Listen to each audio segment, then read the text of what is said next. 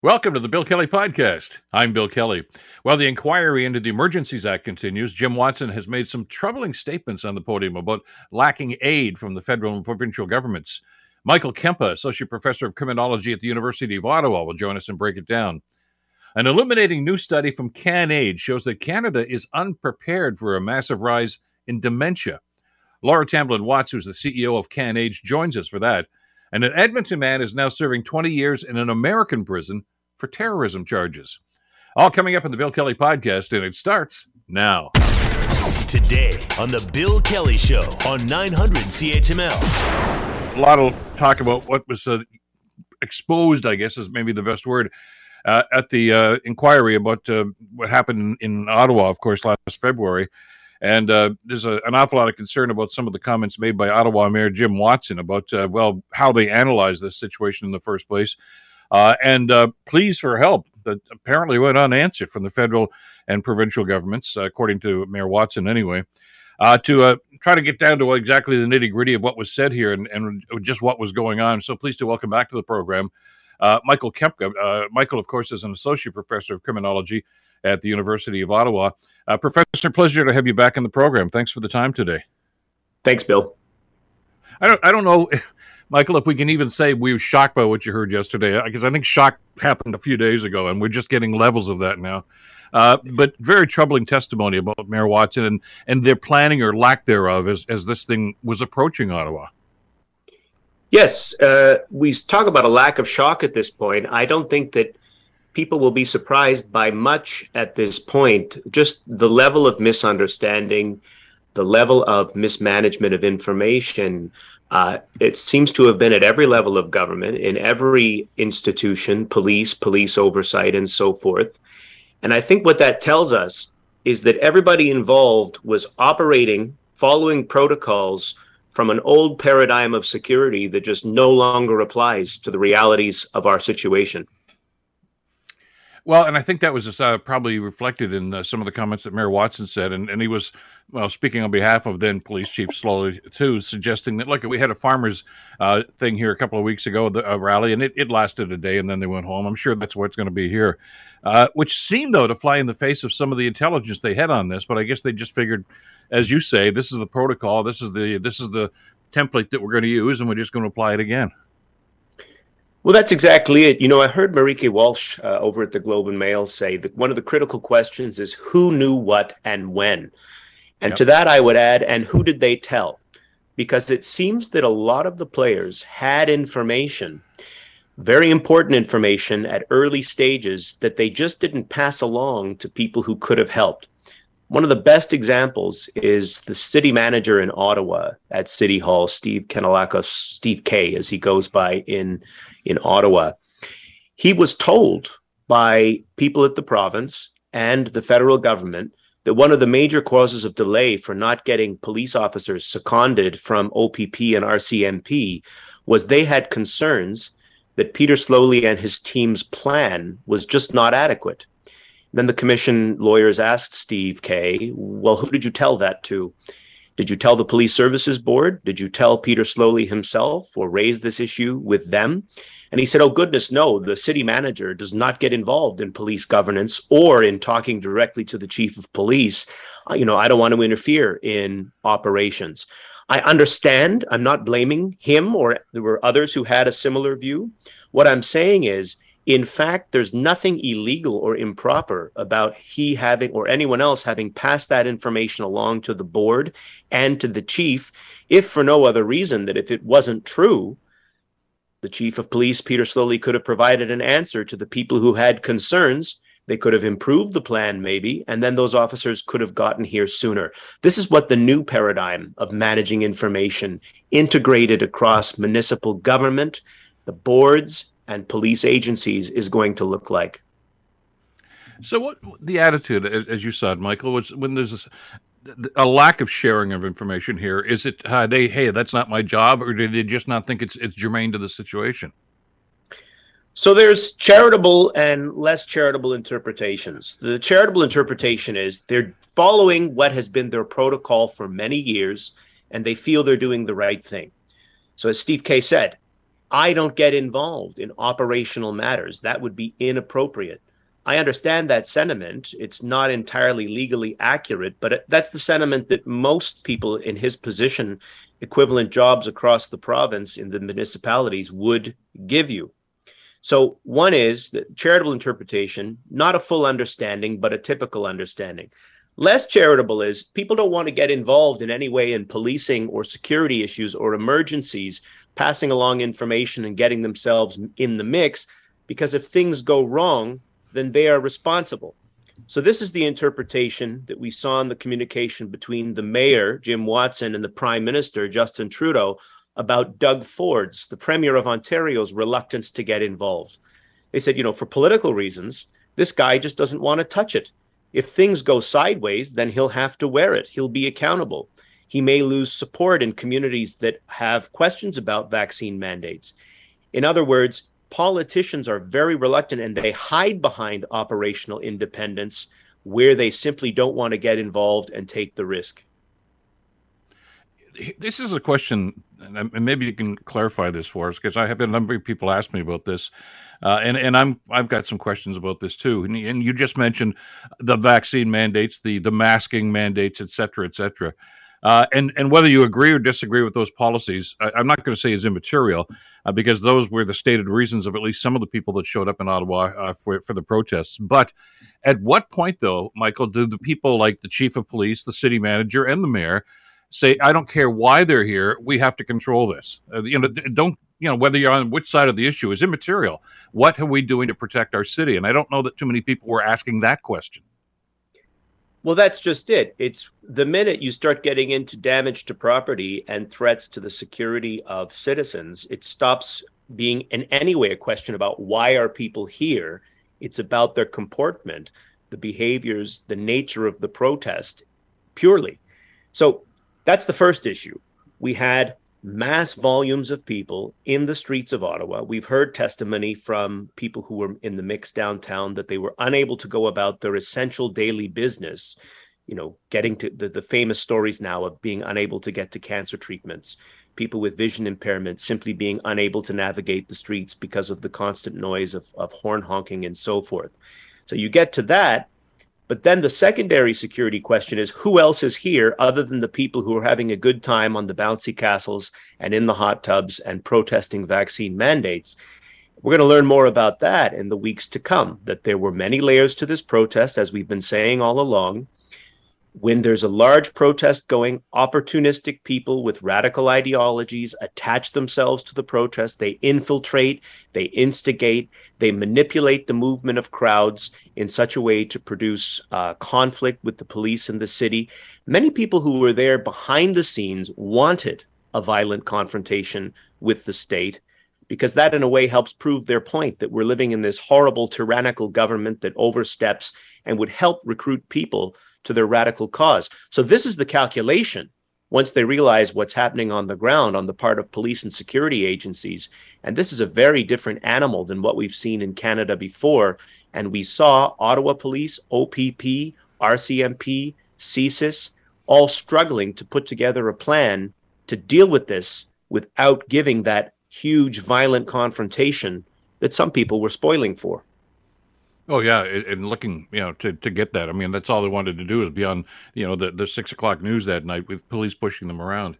But I'm I'm concerned about the information sharing, and I'm glad you're focusing on that because it I think it's one of the key elements to this because there was, as we're finding out now, some details. We know, for instance, that CSIS had had said, look at uh, whatever you're in this this you know this trucker thing for uh, we do know that these extreme groups are using this as a recruitment tool for some of their their, their agencies, and and CSIS knew that. I don't know if they told anybody in Ottawa. Uh, the people in Ottawa also, as we found out yesterday, the mayor at least, and and I don't know about the city manager, were told by the hotel association that they're not here for the weekend. These people are booking day hotel rooms for 30 to 60 days. So they should have known right then and there by, you know, that information that this was this was going to be something that was going to be going on for the long haul. This was not a two-day event.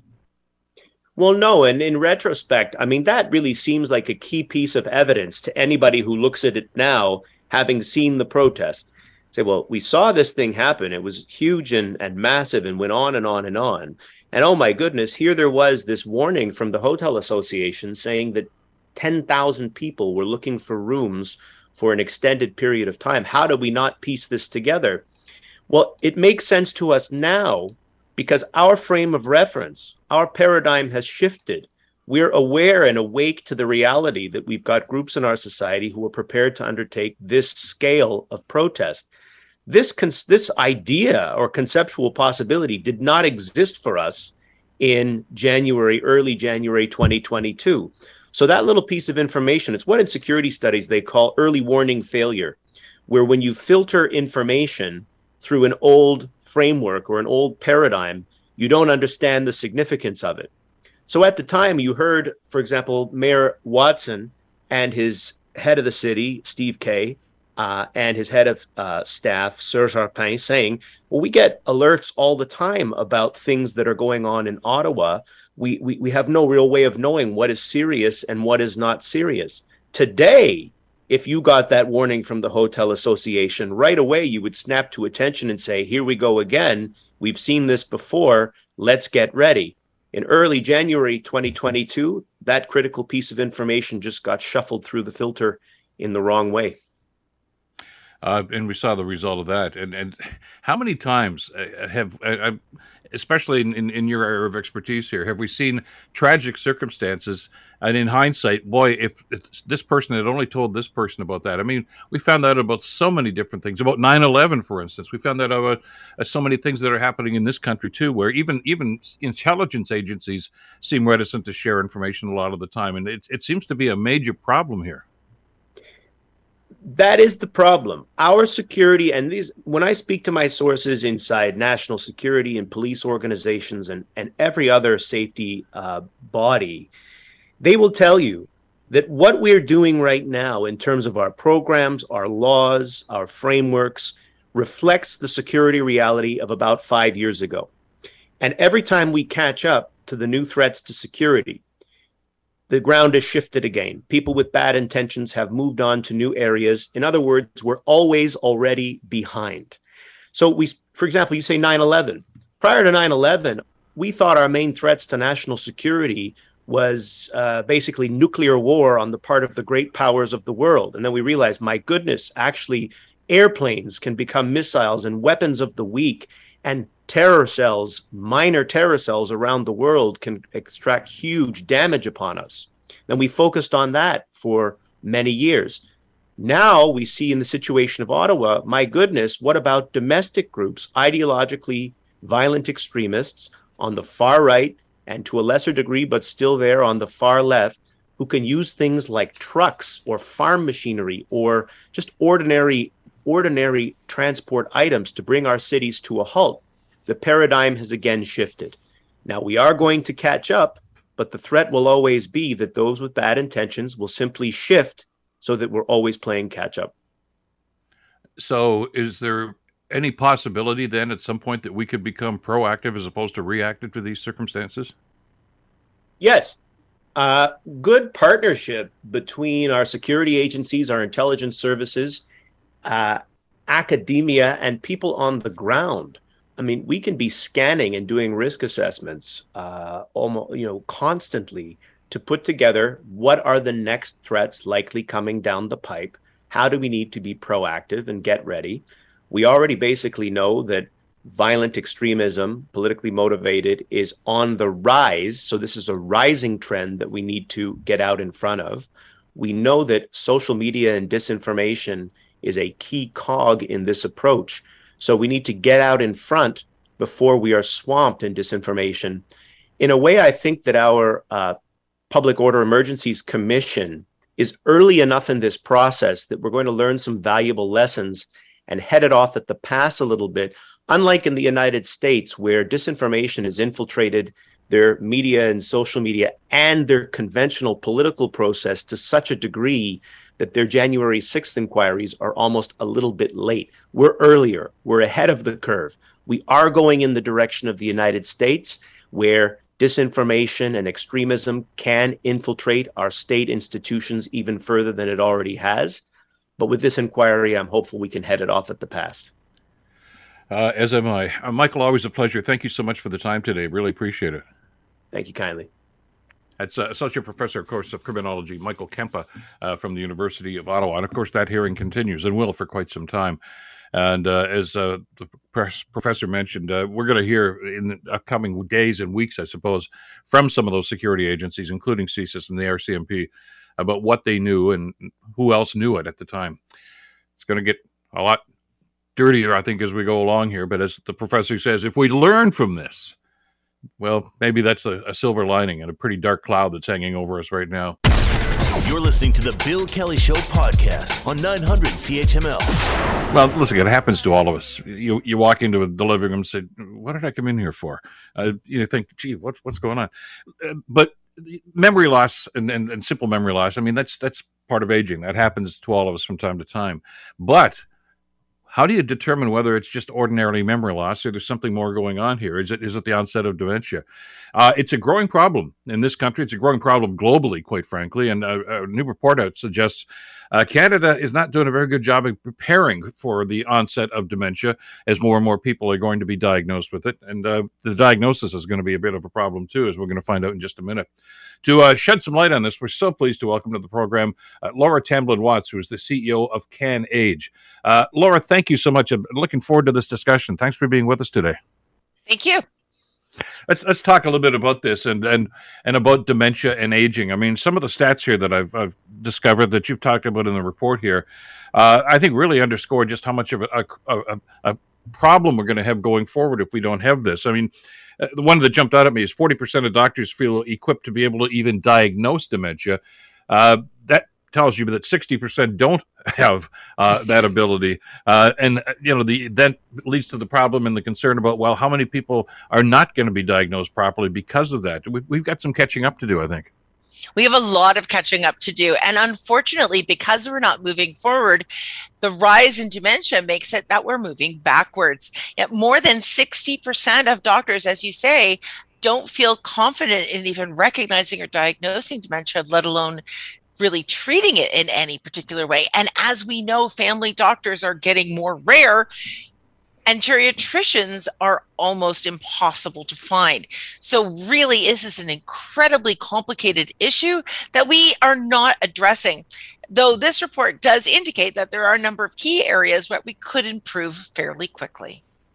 Which it, it comes to education, I guess, to a certain extent, doesn't it? I mean, you know, uh, you know, okay, what what what do I need to do in my life to make sure that I, I do every possible to to prevent this or to mitigate this? I don't know. I, I don't think I've ever had that discussion. I've got a very good relationship with my physician, my family doctor, but it, it's never come up in the conversation. It probably should. And the degree of stigma is so profound that often doctors don't bring it up in their conversations because they don't want to be seen as offending their their patients. Patients don't even want to bring it up because they're so afraid of getting a diagnosis of dementia and the stigma associated with that is so profound. And yet we know that early detection is the key and to the degree that we have any treatments at all for dementia, the medications need to be given really at the very beginning. So that early diagnosis is critical. The good news is, you know, eating right and exercising is one of the best things that you can do for any health issue. And that remains true with dementia as well. But there are many kinds of dementia, uh, some of which can be far more complicated, and some of which we can actively prevent from good health measures. But of course, you never know which kind you might get unless you diagnose properly, which kind of brings us full circle again, doesn't it? Uh, it the really other element, does, yeah.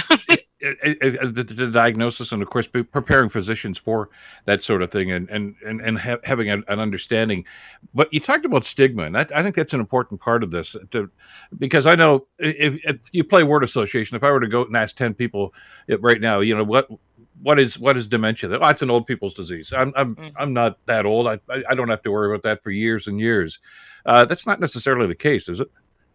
No, dementia, of course, can happen at any time. It does mm-hmm. happen more later on. That's true. But what we see is an increase in early onsets of dementia as well.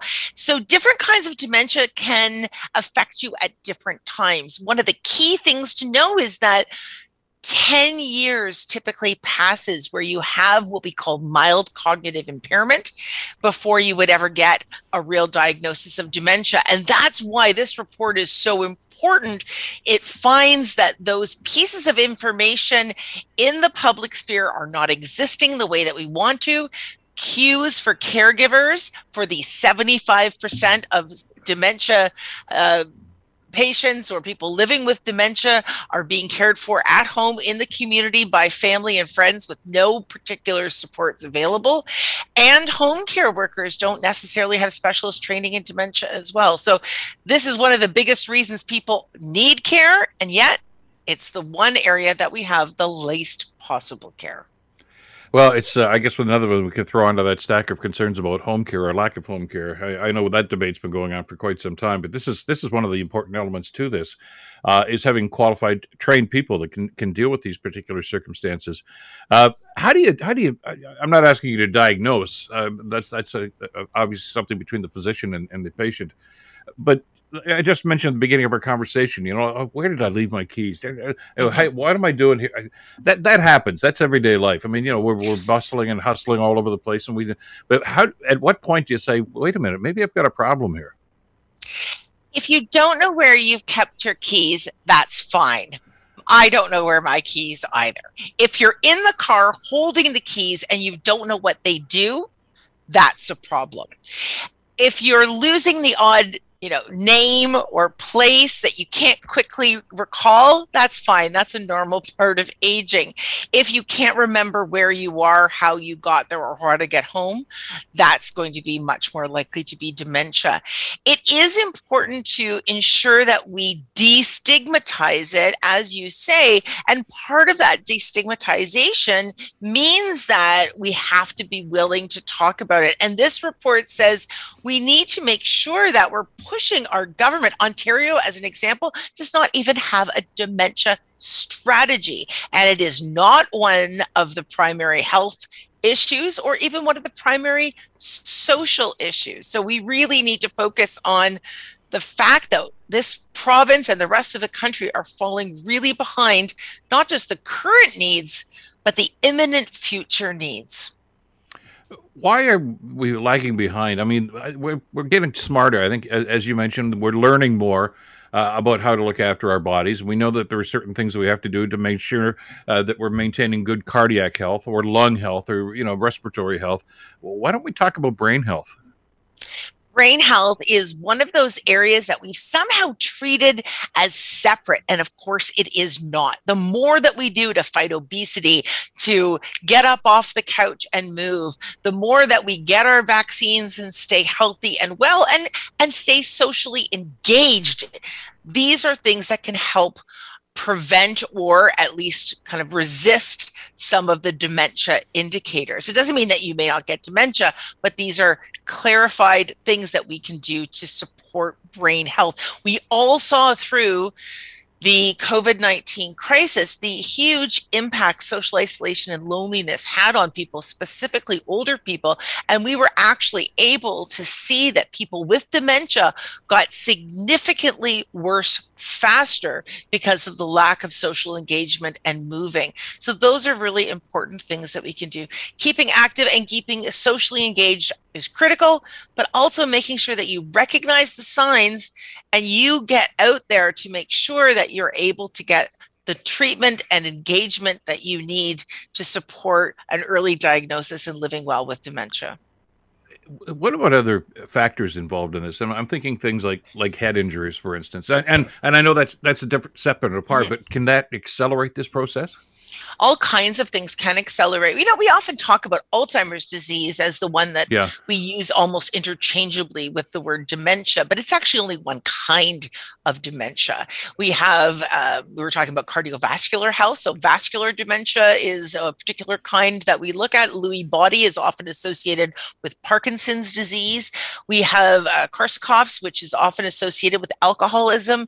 And then there are different kinds of dementia that can be correlated to impacts uh, as you're talking about concussion being kinds of those impacts. So, a wide number of things can go into a, uh, the origin of a dementia diagnosis, but also things that we do to ourselves or in terms of other chronic conditions that can make a big difference as well, which is why this report talks about chronic conditions and other types of uh, health supports.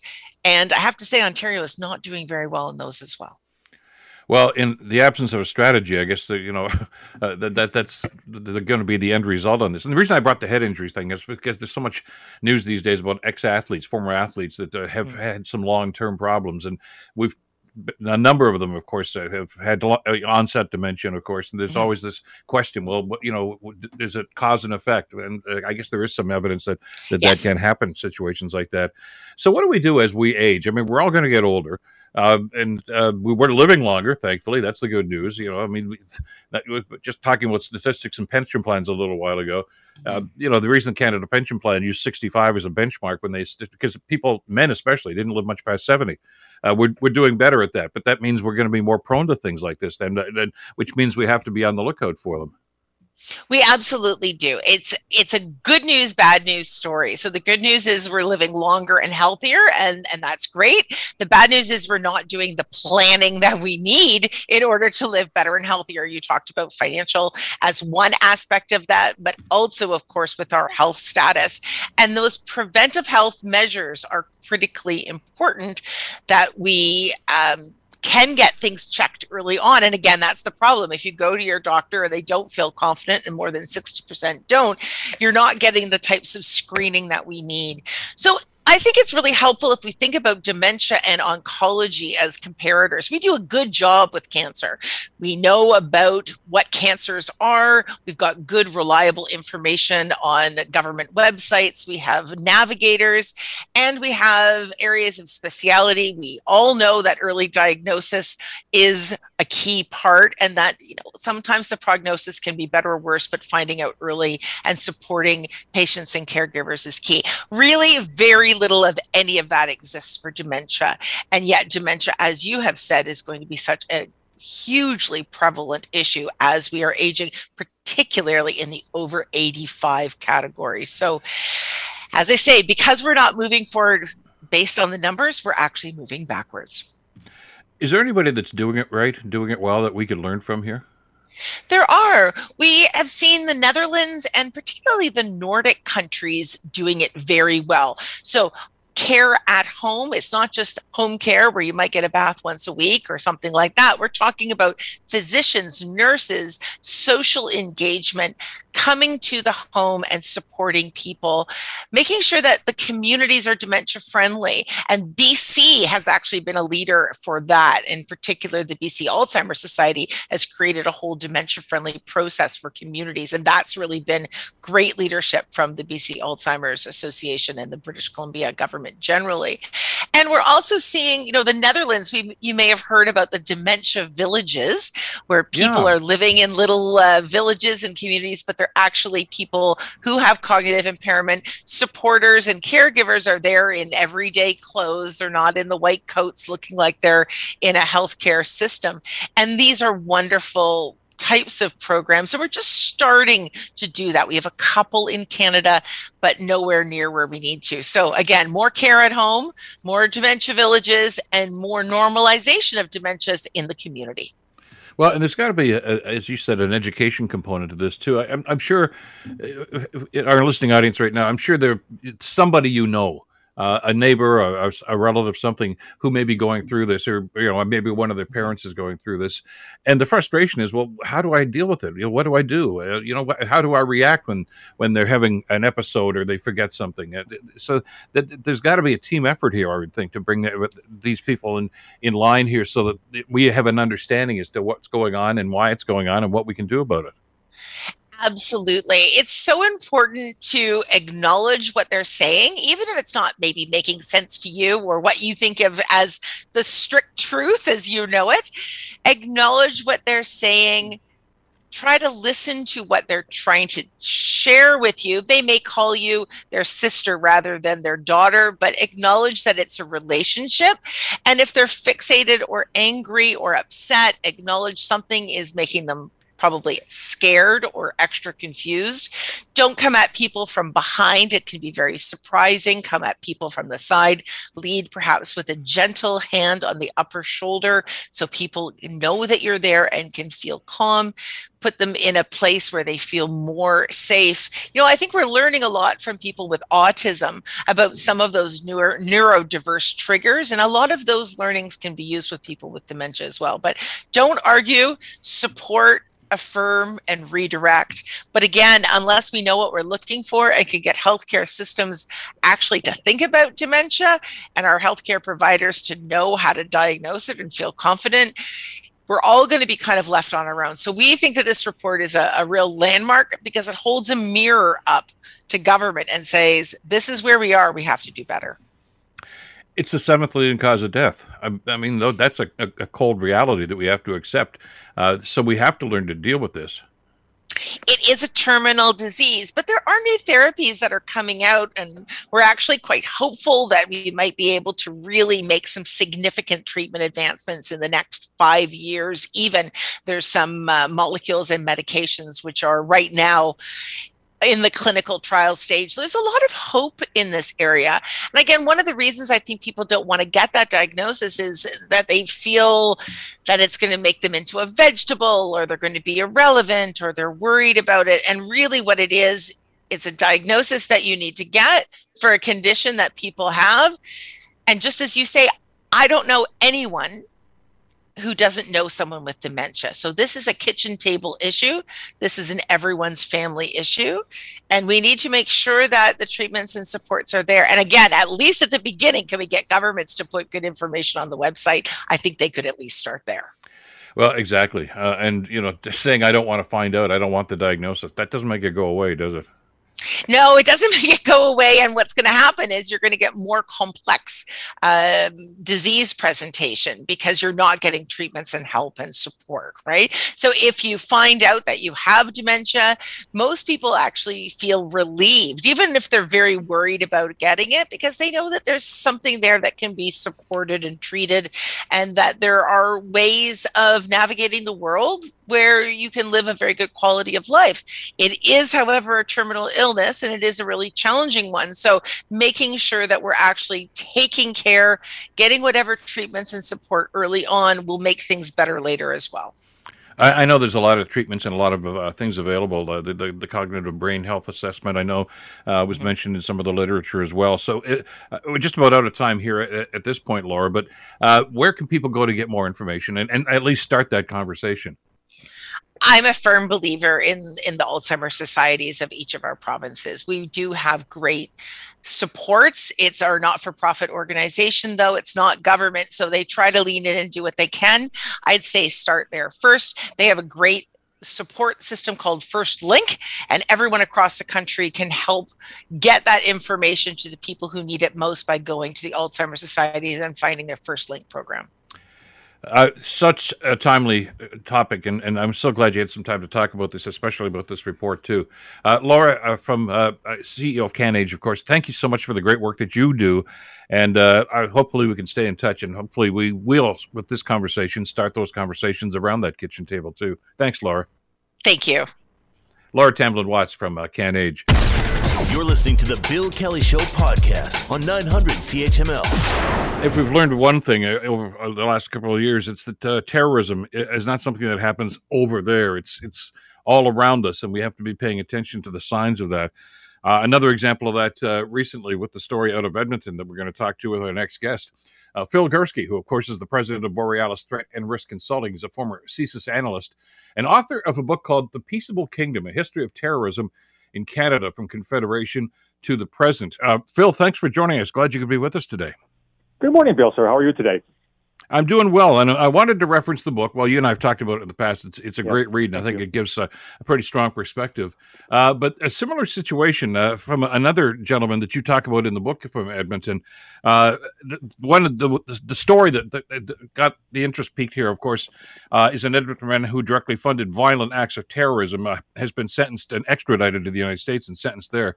Uh, but this is not the first time something like this has happened, and it kind of begs the question Uh, are we in this country reticent to actually lay terrorism charges or talk about terrorism here? I mean, there are people that do bad things, and we can charge them uh, for doing those bad things. But the terrorism thing seems to be something that that law enforcement authorities sometimes seem a little hesitant to get involved in.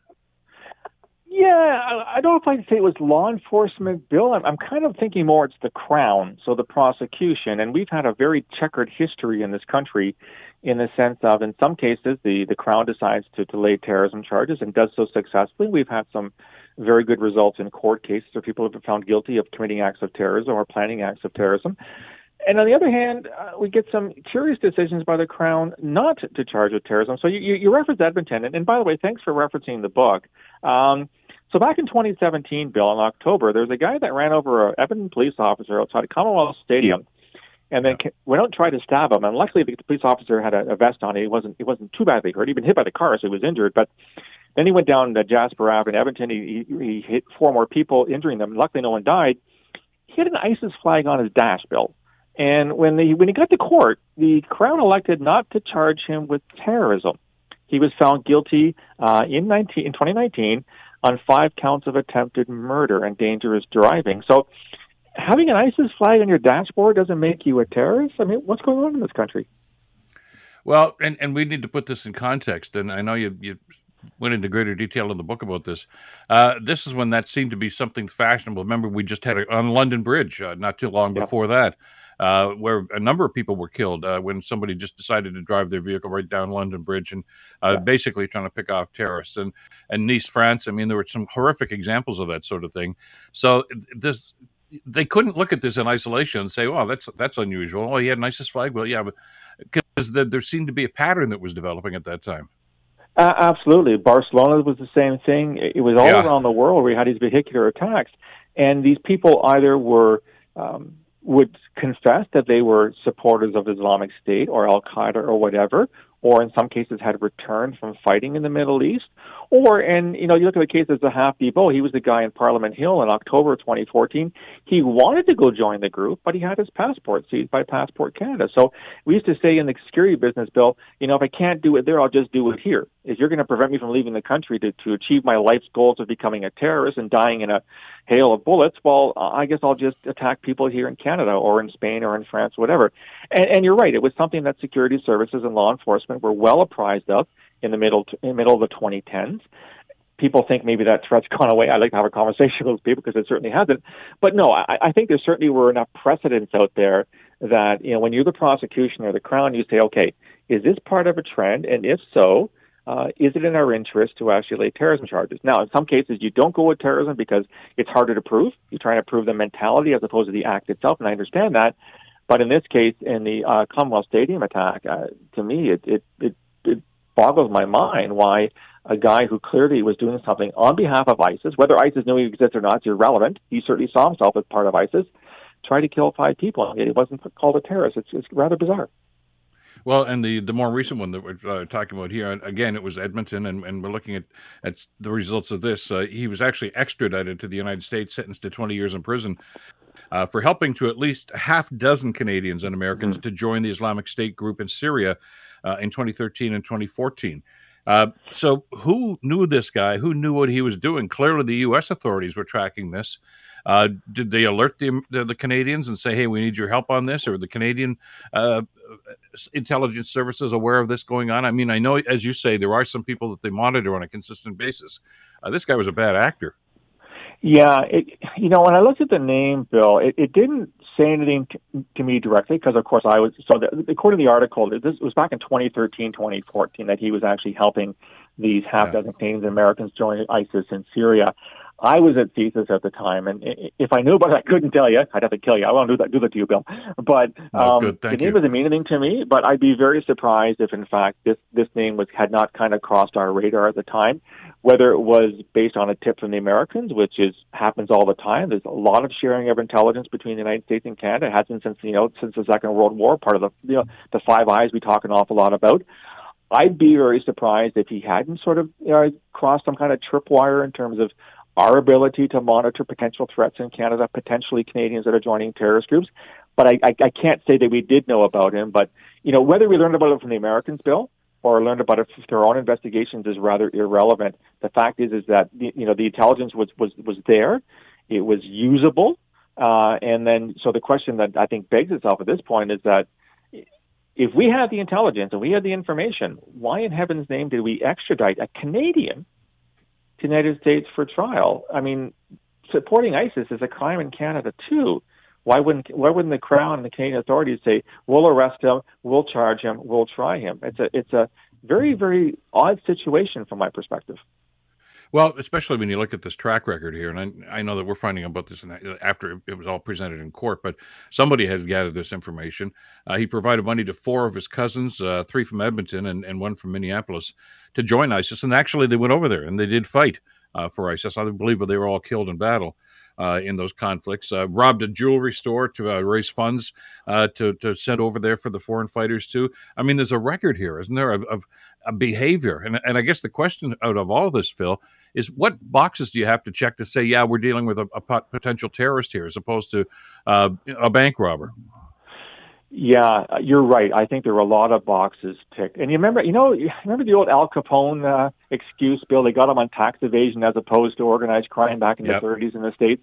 You know, he certainly committed crimes in Edmonton. He committed crimes on Canadian soil. And one would think that it's in the best interest of Canadians when they uh, suffer a crime, be it a bank robbery or a violent crime, that we as Canadians see justice done in Canada because that's where the crimes were committed and that's where the offenses took place and that's where the harm was done.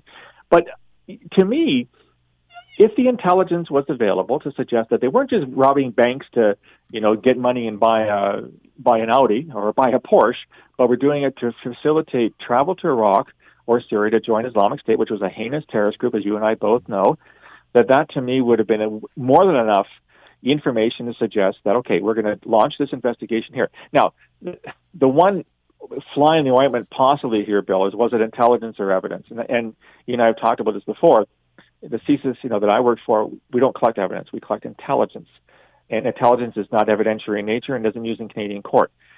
But having said that, there are mechanisms whereby CSIS can say to the RCMP, nudge, nudge, wink, wink, Phil Gurski's a bad guy and let the RCMP pick up the ball and run their own independent investigation, not not, not joint, independent investigation as to what what this guy is up to. I'd like to think that that is poss- would have been possible in this case, but again, I don't have access to what was known at the time. But it certainly there seem to be a lot of questions being raised here about why the information that was available about this person's activities in Edmonton to facilitate a a terrorist group like ISIS that wasn't acted upon to eh, make this uh, a Canadian court case and, uh, and a Canadian conviction. Well, and especially as you say, there seem to be a whole series of things going on involving a number of people.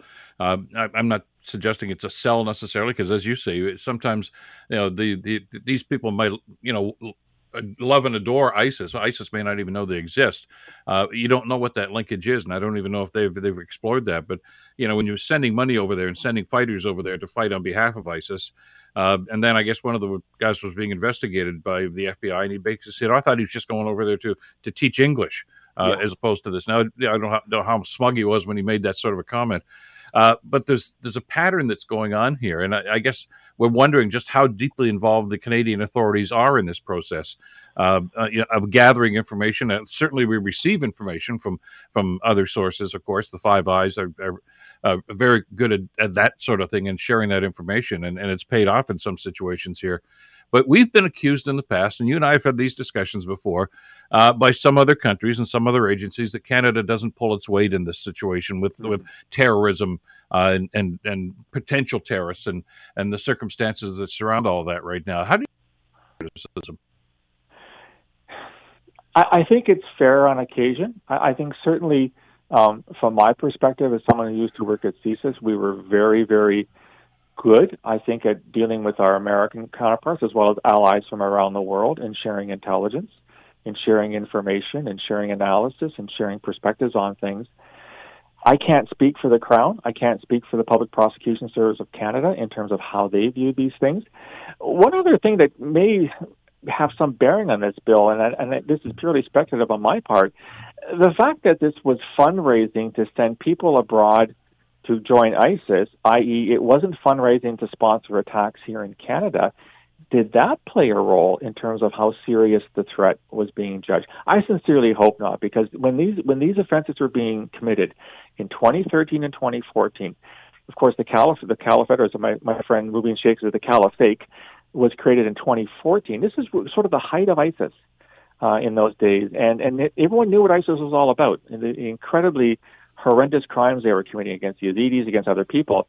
I would like to think that back then that you know all arms of the Canadian government were treating this very seriously as a serious offense that required the absolute maximum uh, judicial attention. Again, I, I don't have anything to suggest that they didn't, but it just strikes me as this is an odd case where it took the Americans to give this guy 20 years. And let's face it, Bill, if he'd been found guilty in Canada, do you think he would have gotten 20 years for financing ISIS? I I don't think they they would have gone that far. We've we've got cases where people have, like in the Toronto 18 case, um, they were given time served, four years in prison yeah. for a plot to, to, to explode three one ton bombs. So there's a valid question Canadians can ask. you know, further to your point, are we taking terrorism seriously enough? And is, is our is our court system um, coming down with sentences serious enough to deal with terrorism? I don't know what the answer to that question is.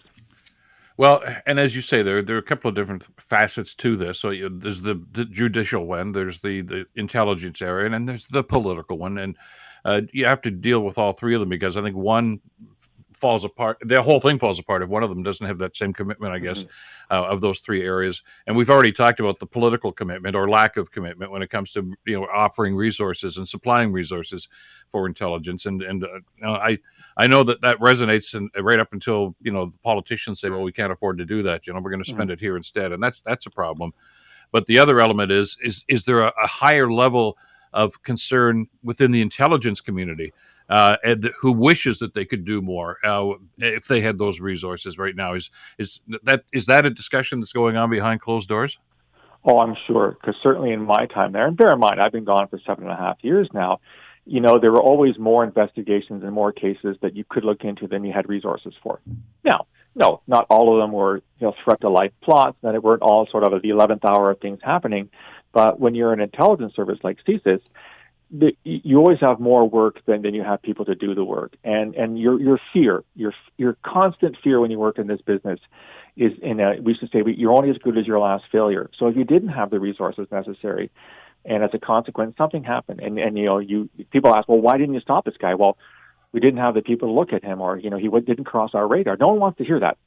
Nobody cares when you get it right. They want to point fingers at you when you get it wrong.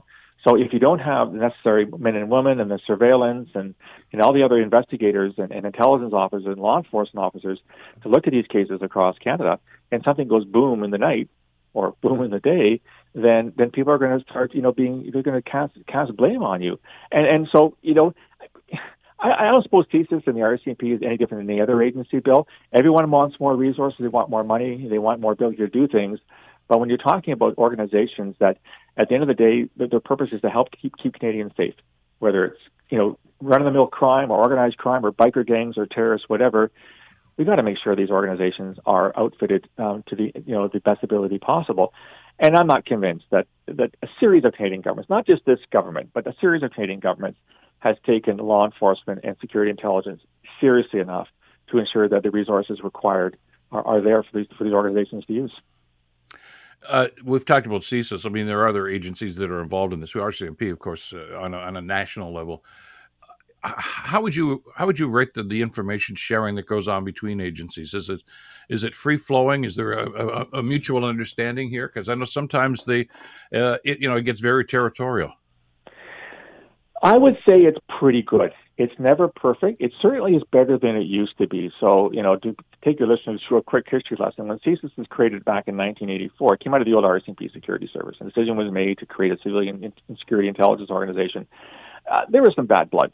There's no question in the early days. The RCMP wanted to keep it. They didn't have it anymore. So, but I certainly have been involved in meetings with the RCMP uh, throughout my career where, where, you know, information was shared. And you have to share it very carefully because, as I said, CSIS doesn't want its intelligence to be used in an investigation and appear in court. That's that's a no-no when you work in intelligence.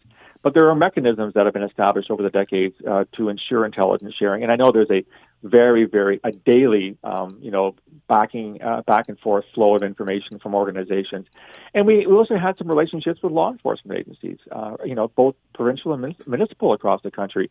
I remember meeting with police forces from from coast to coast to coast to talk about you know terrorism and radicalization when I was at CSIS. So there was an effort made to make sure that information was shared.